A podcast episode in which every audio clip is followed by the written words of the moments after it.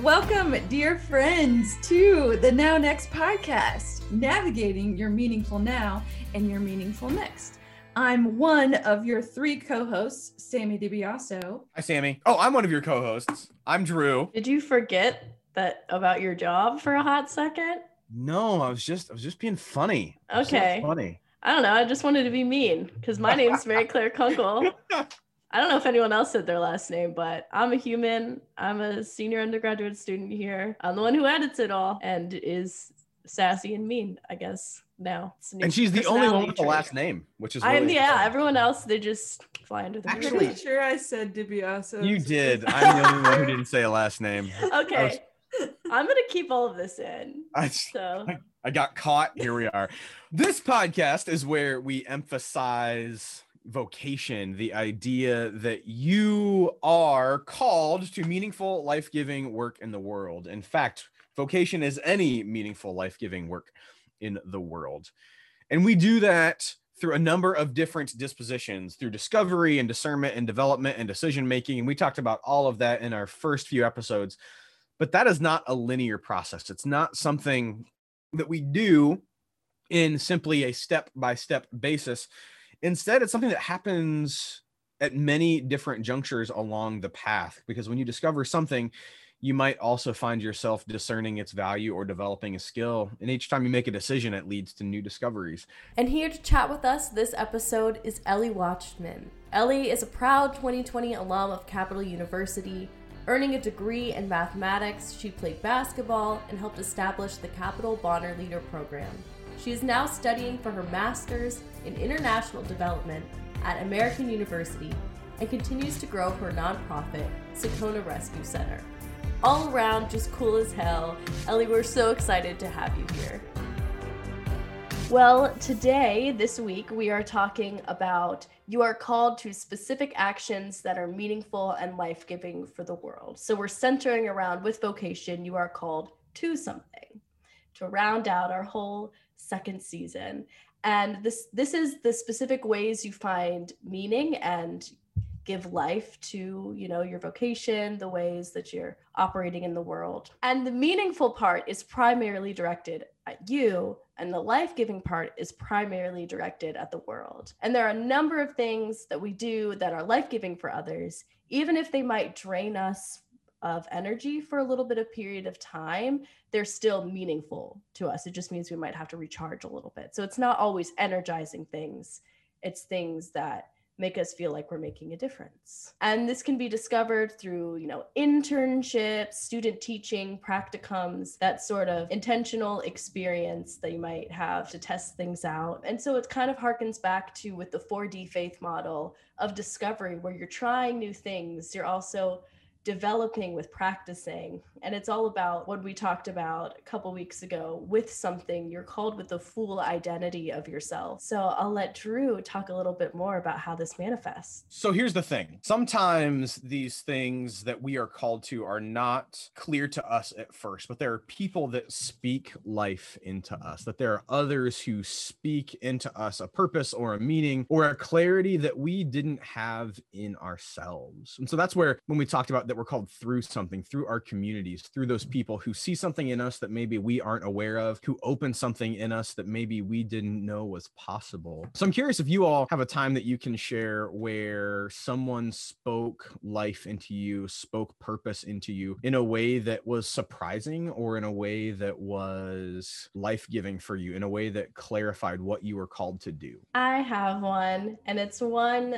that I suppressed for a very long time. I was part of an organization called Summer Impact. And there was one night, it was kind of a testimony, it was kind of a sermon. And after each week, one of the youth leaders or pastors came up to me and they're like, "You're really good at this. You have a gift for this." And I was like, "Oh, I don't want to hear that. I don't want to be a pastor. I don't want to do any of this stuff." And it still kind of stuck with me. And I realized just because I'm good at storytelling and integrating that with my faith doesn't mean I have to be a pastor. I can bind that with my other skills of liking research and liking, you know, media production, and kind of create my own thing with all of my different skills, some that I discovered and some that other people identified in me. I love that, Mary Claire, because it, this sense of like someone has spoken something to you, and yet those words were powerful enough to help guide you in a way that wasn't maybe necessarily what they were specifically saying, but like led you still to more vocational discernment. I would say for me, I don't know if we've talked about this on the pod, but prior to my time at Capital University, I was an undergraduate, what a concept, at Virginia Tech, and the Reverend Tucker was my university pastor for my, I didn't call him Reverend at the time, it was just Drew. Still just Drew. I was just saying, you still don't call me Reverend, and please don't. And it was my senior year, two thousand sixteen. I was trying to discern what I was called to next. And I had applied to the Young Adult and Global Mission Program with the E L C A. Was unsure. I was going back and forth. I didn't know what to do. And so I asked Pastor Drew, like, can we talk about this? Can we meet? And we had lunch at the best place in Blacksburg, Virginia, Slovakis, in case you were wondering. And I was like, you know, I don't really know what I want to do. And he was like, well, I, I think you know what you want to do. And you're, you're, pro- you're going to do this program. And I was like, oh, I did know that, but I like needed him to say that and like to call me towards like what I knew and to call me to something, which was that next step. I also miss Slovakis. Ellie, how about you? Yeah, I have a very similar story. In the Bonner Leader Program, my freshman year, I was nominated by, to this day, I still don't know whom, um, but I am eternally grateful. I received an email application to this very ambiguous, but grand idea of starting a program that would bring in traditionally underserved, disadvantaged, or just generally diverse groups of students to come in and engage in meaningful community service around our campus. And they were inviting me to sort of take part in leading that. So without knowing to even that degree of what I was signing up for, I had someone tell me that I demonstrated the qualities of good leadership on campus. And as a freshman at eighteen, I was like, I really don't know about that. I'm not sure where you're getting that. And as someone who has, you know, a good amount of social anxiety, I was like, eh, I don't know that this is the right decision for me either. Confrontation isn't my strong suit. Like, I really just like when people are happy.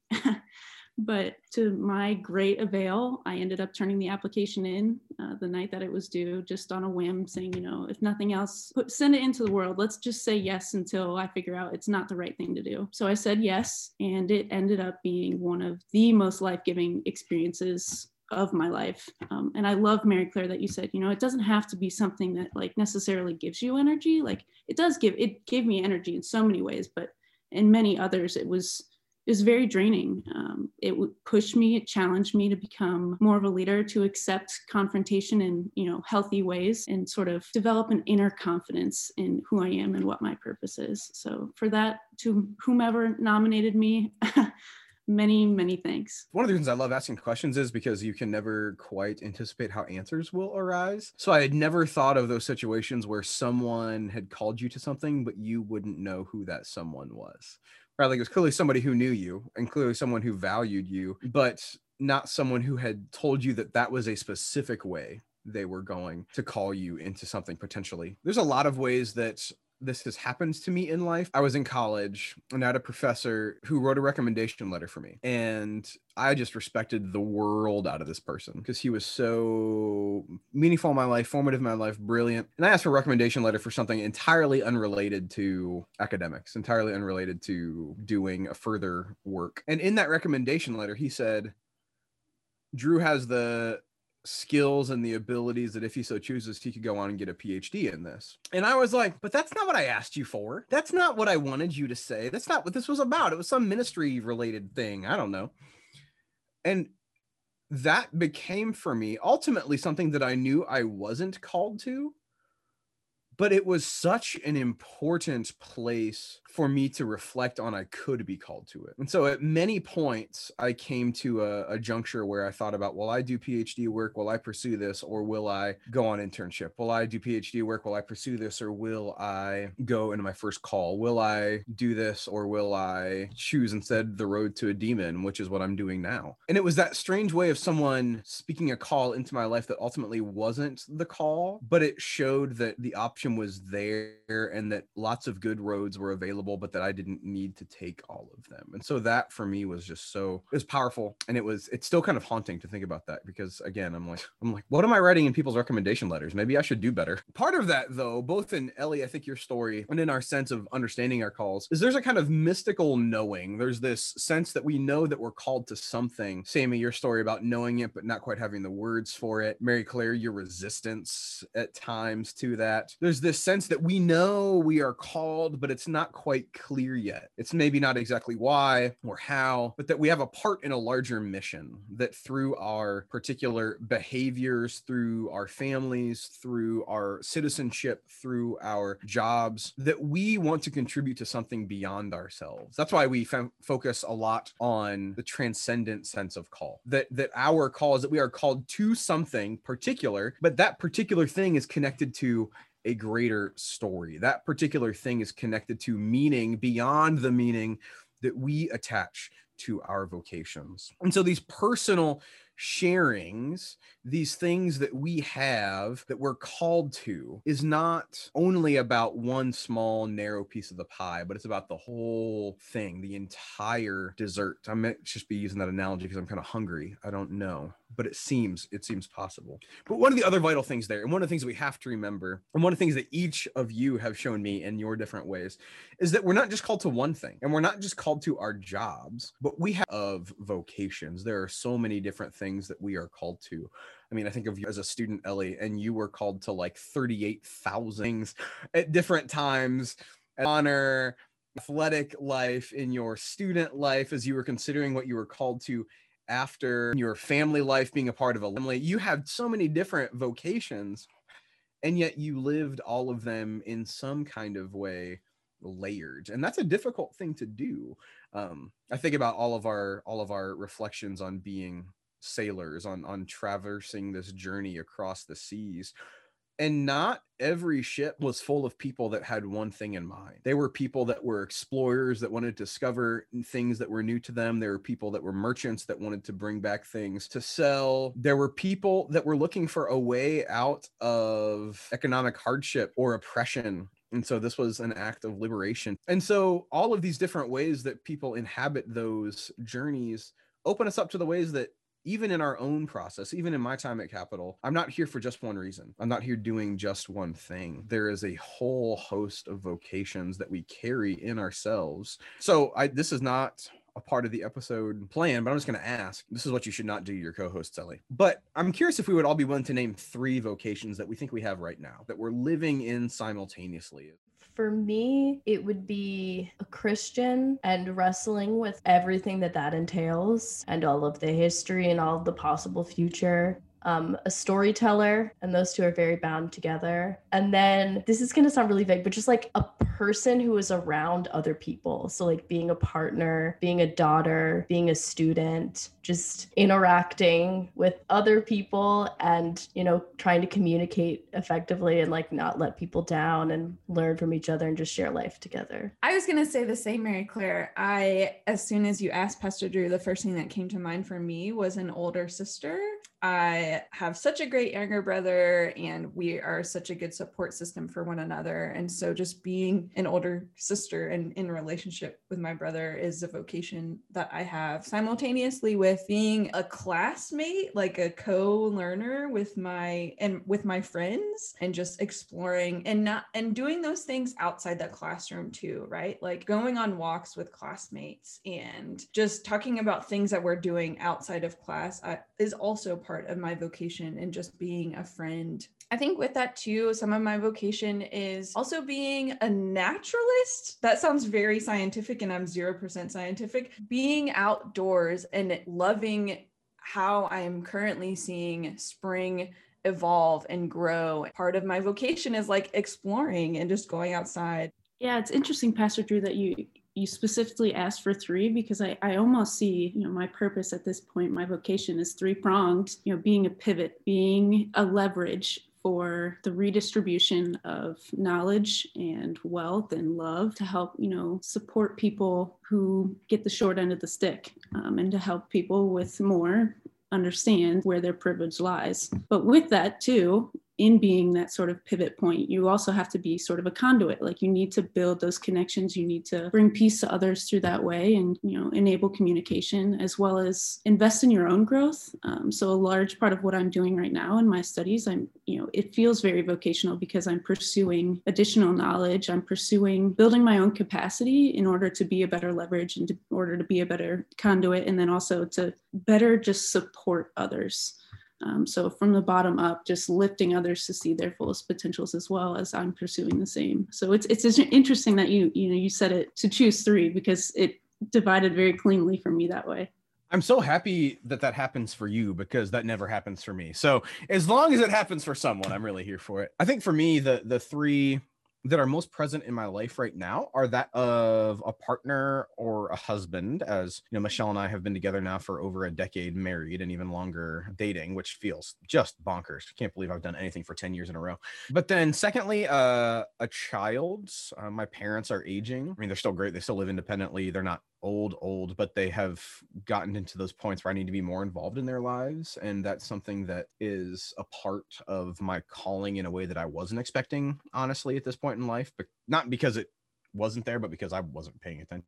But then third, and maybe this is obvious, but pastoring is really a vocation that for me has been a part of my life since two thousand eleven in campus ministry. And so I feel very much like I am not settled in those places, but comfortable in those places, even as I'm finding new ways to pastor, and I'm finding new ways to be a spouse, and finding new ways to be a child. And I think that's part of this, this holistic sense of vocation, is just because you might inhabit it for many years of your life doesn't mean it's the same way your whole life. You know, I, I sure imagine that you all operate differently in your callings than you did ten years ago, even if they're the same one, as a sibling or as, I love this idea of, of a pivot, Ellie, right? That, that kind of leverage place. I also imagine your siblings saw you uh, leveraging in different ways when you were younger, but that's that's neither here nor there. The reality of being a sibling and using using some of those things to your advantage. But I just love that our vocations, even as they're different, they work together in growing in themselves and growing us.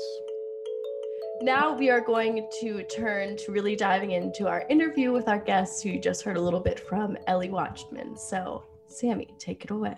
So Ellie, as you know, and in this conversation so far, we've talked about like the specific actions that are meaningful and life-giving to the world are the things that we are called to. And so we're wondering if you could share with us some practices that are especially life-giving for you, and if in some way do they intersect in parts of your identity? Yeah, absolutely. It's an interesting question, and much to Pastor Drew's point about how these are, you know, ever evolving and they can change, you know, from day to day, year to year, decade to decade.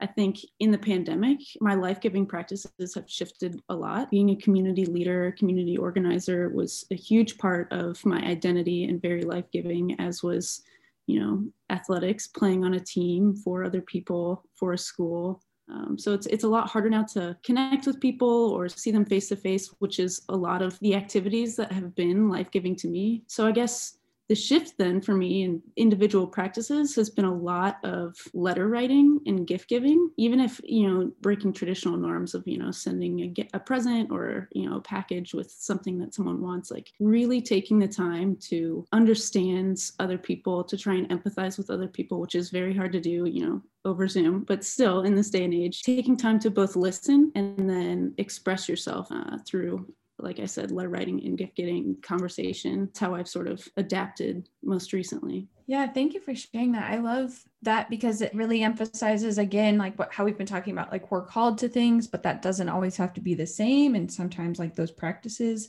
don't always have to be the same. Sometimes we have to shift and adapt to things that are life-giving. I mean, even if we're thinking in the context of the pandemic too, right? Like those things have changed based off of what we can and cannot do that can be life-giving for us. Something else we've kind of been wondering is, what is it like having a part of your family legacy tied to an institution like Capital? Because I remember when I was working on the project Capital in the sixties, and it was during homecoming, I like ran into your mom, and then it like all of a sudden she was like, yeah, like both sides of the family are just like so many generations, and our daughter goes to Capital. And that was the first time that I ever like knew that you were a human. So I'm really captivated by that, because I just know way too much about Capital's history. So I just want to throw that in there. Yes. Well, you and I both knowing many parts of Capital history in different ways, but yes, to give a, a more explicit history, where I'm fifth generation on both sides of the family. So my mom's and my dad's. My mom's may have skipped one generation, but my dad's we've traced back through consistently, my great, great, great grandfather. And I've had, you know, both aunts and uncles on both sides all went to Capital except for one. And I had the honor of going to school with cousins and with my sister. So being a part of that legacy is beyond words. It's that mystique of, you know, vocation that Drew touched on earlier as well, as, you know, sometimes you can't exactly just describe it, um, but it absolutely was one of the very crucial components of why I knew that Capital was right for me, is because it just made sense in the terms of I felt whole being here. I felt whole fulfilling the tradition. I felt a different sort of connectedness and pride. And it, it also was just sort of instilled in me growing up. It just, the missions and values of Capital very much relate to the missions and values that I grew up on from my parents, which is unsurprising, but it just sort of seemed like an extension of who I am and what I wanted to do in the world. So it just, it made sense.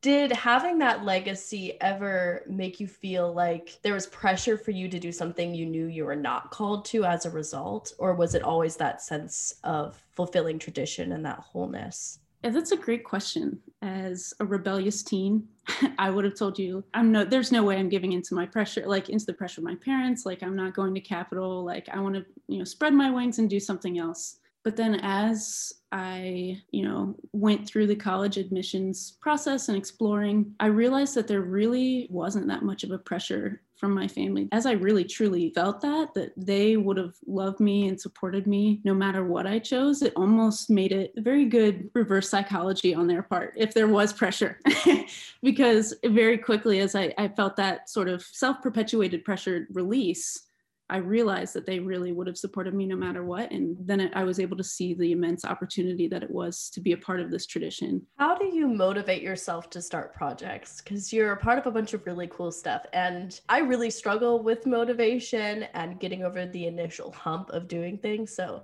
I'm just curious if you have any advice on that, and then maintaining those life-giving projects. Yes, absolutely. So as I briefly alluded to earlier, I would say that it's a large part of it is saying yes to everything, saying yes to everything until you figure out that it's definitely not what you want to do. I think that sort of mindset, that sort of optimism, positive framing on life will get you to a lot of the places that you realize you didn't want to go.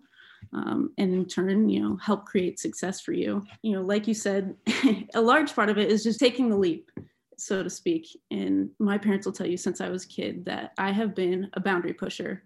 And as I've grown, it has become much more uh, respectful and deliberate, just in the fact that you need to take the mindset of, yes, I can. Like, I, I will do whatever it is until you figure out, like, either, no, that's not right for me, or that's not appropriate in this scenario. It, it very much aligns with my yes until it's proven no rule, and that, you know, you're going to continue forward, prove the unprovable, do the impossible until you figure out it's impossible. Then you redirect, then you course correct. And, and that for me has been sort of a very helpful and guiding principle in, you know, navigating the world. As far as saying yes to all of those things and just kind of going and going and going. Do you ever get burnt out? Or we have all these nautical themes, so like seafaring fatigue, but just like, ugh, I just want to stop. I don't want to have to do all these things anymore. And then any tips and tricks how to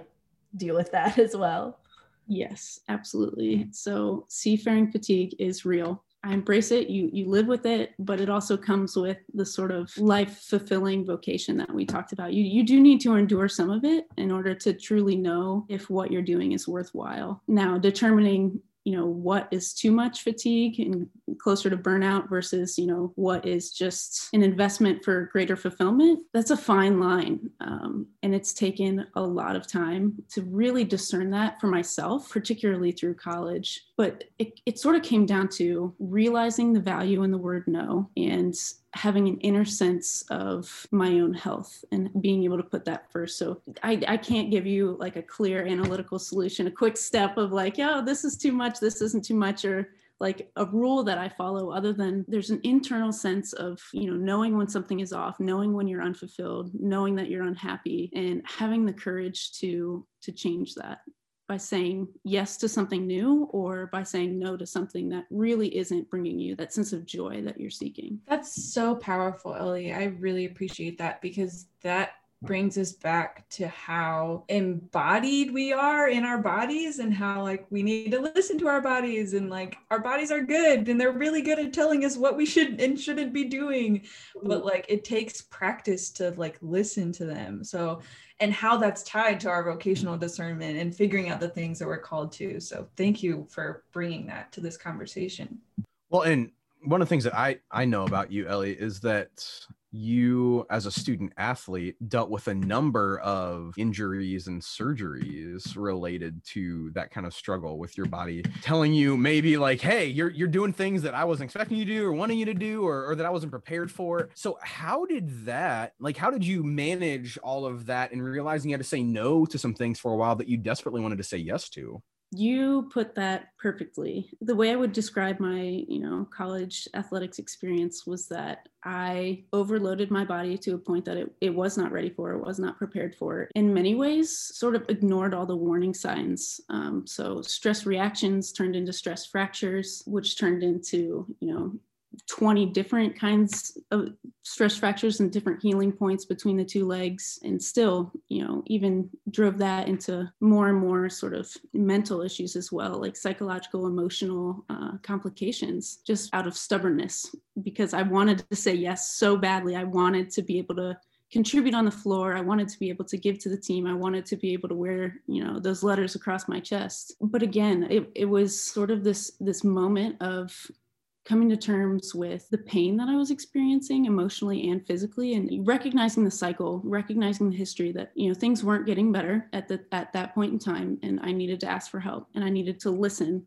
to what others around me and what God was telling me. And of course, you know, that resulted in, you know, surgeries, multiple surgeries to repair health, physical health, that resulted in much mental counseling, mental emotional health counseling. And in the end, I told myself the bottom line is I want to be able to support this team, cheer them on. I want to be able to be, you know, a team manager if that's what they need. I want to be able to do bigger things in life besides, you know, basketball as well. So that meant digging in, enduring some pain for a while, um, accepting help, and really, you know, embracing the other parts of my vocation other than athletics at that one point in time. I appreciate the vulnerability there, because I remember how hard that was for you, and we didn't know one another that well, even at that point. And so just the, the level of difficulty of that journey, but also I'm sure that shaped you as a leader now. Absolutely. I think truthfully, I don't...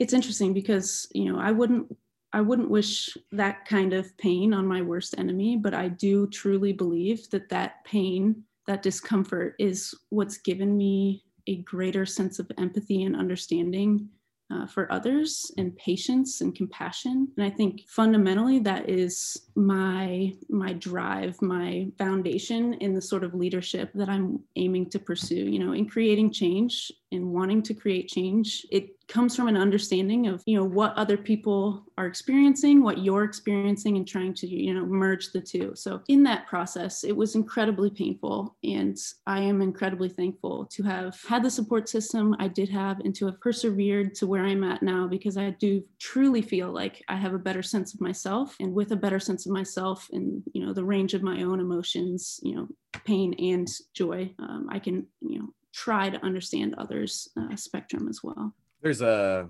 quote that floats around that I'm never quite sure who actually said it first, but it's the idea that in God's economy, nothing is wasted. You know, as you said, you wouldn't wish that pain on your worst enemy. It's not like, you know, I would not say that God made that happen to you. I don't think God works that way. But I also do think God enters into those places where we're suffering or where we are experiencing, I mean, failure or pain or oppression, or those areas where we are experiencing what is clearly not God's will.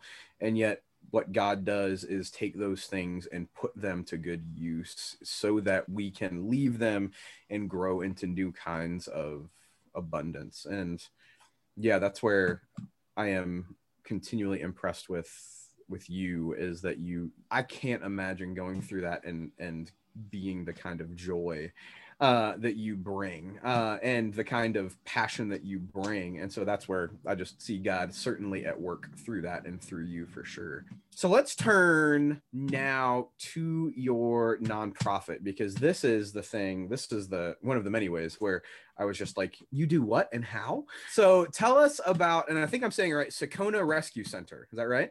Yep. So tell us about how you founded this in the first place. Yes. So ironically enough, you know, it dates back to, you know, those trials and challenges. This summer, immediately after, you know, I was told that I would never be able to run again, hopefully walk, but it was, they didn't know at the point. You know, I just sort of did this sort of personal reckoning of who am I? Like, if I'm not a student athlete, what other things am I called to? And a large part of that, I, I knew deeply, I wanted to be able to empathize with people of all different walks of life. And I, that's something I've had within me since I was young. I'm unashamed to admit that I've struggled with my mental health since I was also young. I think that sort of experience ingrained within me has, has given me a curiosity for the different kind of pain that other people endure, um, and how we can love and support them in ways that hopefully alleviate that pain and suffering. Within that, I was very curious, you know, to travel the world, to go across continents and seas and whatnot, and experience truly what other walks of life were. And I, I happened to get connected with um, an ambassador of Ethiopia who connected me to Kenya. I walked in with no expectations. Like, I truly just wanted to immerse myself. There was, there was no sense of, these are people in need. Like, let's go start a nonprofit. Like, that was not even on my radar. It was truly a sense of, I just want to experience the other side of the world, an experience in a culture very different than mine. And I absolutely fell in love with the people. So I went over there and I served over there for seven weeks and found family faster than I've ever found in my entire life. And upon coming home, you know, seeing the injustices against them, I couldn't make peace with that, knowing that I was coming home to, you know, a clean bed and, you know, food and water, all very easily accessible. And, you know, they still were struggling in the day to day. So I kept communication with them. And as I, I wrestled internally with the injustices of the world, it was, it was very, um, existential moment for me there. And in conversations with, you know, the family, as I said, that I developed over there, they asked if I would help, if I could leverage the power that I do, that I have in, you know, the global north in a first world country, be, to be a catalyst for their grassroots movement for a women's empowerment center and uh, children's rescue center. So where we could take in uh, domestically abused women and at-risk children, orphaned from H I V and AIDS, Uh, to give them sort of a shelter, a place to stay, and to really foster their development in the neighboring uh, school and empowerment center. So that it kind of came about from, you know, you cut one arm off and, and a whole other arm just sprouted out of this vocation. So it, it came about naturally, but also in ways that I could have never predicted. I just really appreciate that and that story, because I really like learning about people who are very different than me, but I also have that in my mind of like, I don't want to feed into colonization, like, and just hearing that you developed these relationships and are now being able to make a, a difference in that really healthy way, and that like you were asked and that you're leveraging your power, just showing that that's possible, I think is just so just reflective of all things good. So yeah. Oh, gosh, thank you. And I'm, I'm here to tell you that I'm immensely blessed that it, it's, I'm very fortunate to be in the situation that I'm in and to, to have the opportunity to leverage my privilege in the way that I can. So it's, it's definitely not a product of me, but I'm immensely blessed to be in the position and take advantage. And the thing that I think is most powerful about that is that you knew you were called because others invited you into that. It was the people on the ground who asked for you to do what you could do, but not to take their place or take their role or inhabit that space instead of them. That level of God's got a cosmic mission beyond all of us that includes all of us, but that it was through one aspect of that that they said, then Ellie, we we could use you to do this thing. What's it like to hear that? It's humbling.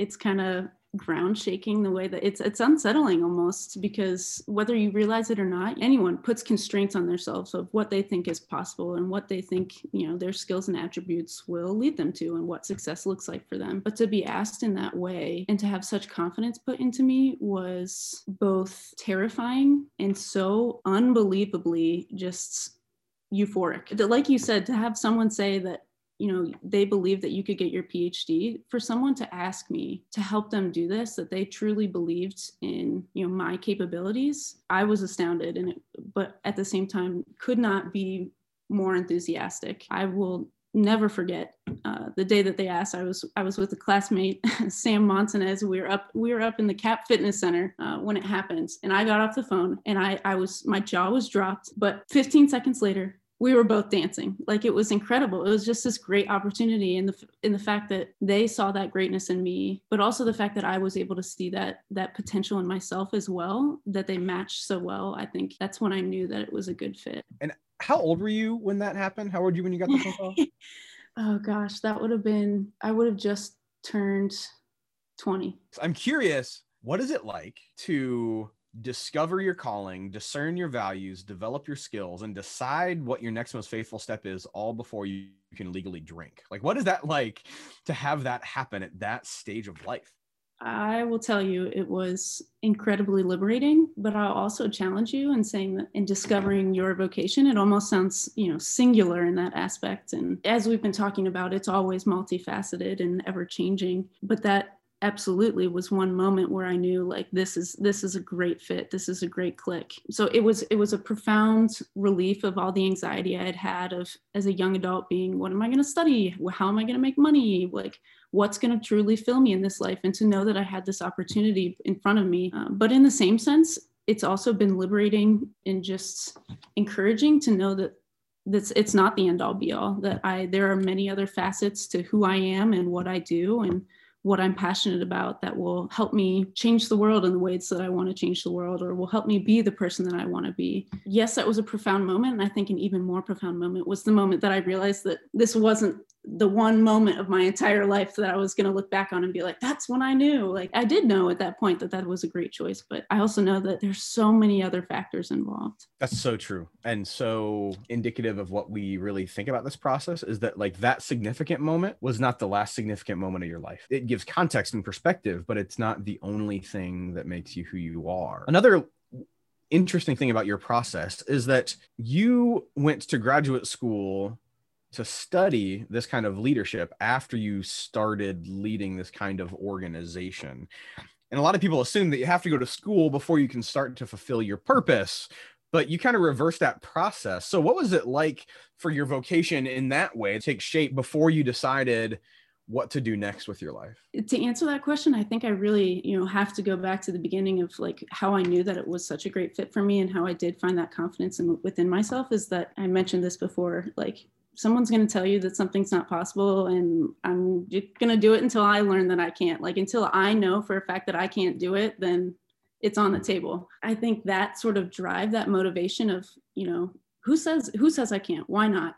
Um, is how I, I ended up taking, you know, Sakona to where it is and starting it. Pursue every avenue possible. You figure out the ways to success rather than, you know, defining under one imaginative way of why it wouldn't work. So sort of that perpetual positivity of, if this doesn't work, we're going to try the next thing. And within that, as I did, like, found this organization, I knew these people deserved such responsibility, and there was so much power being placed in me that it was my ethical duty, responsibility to pursue knowledge, to educate myself onto how to do this in the best way possible. Ways to challenge power dynamics that I didn't even realize were at play. So that's, I did end up at American University studying international development because I had to. Like, it, to me, there was no other choice than broaden my horizons and truly learn, make sure that I had a consistent source of information so that I could know exactly what I was doing and do it with purpose in ways that were the least harmful as possible.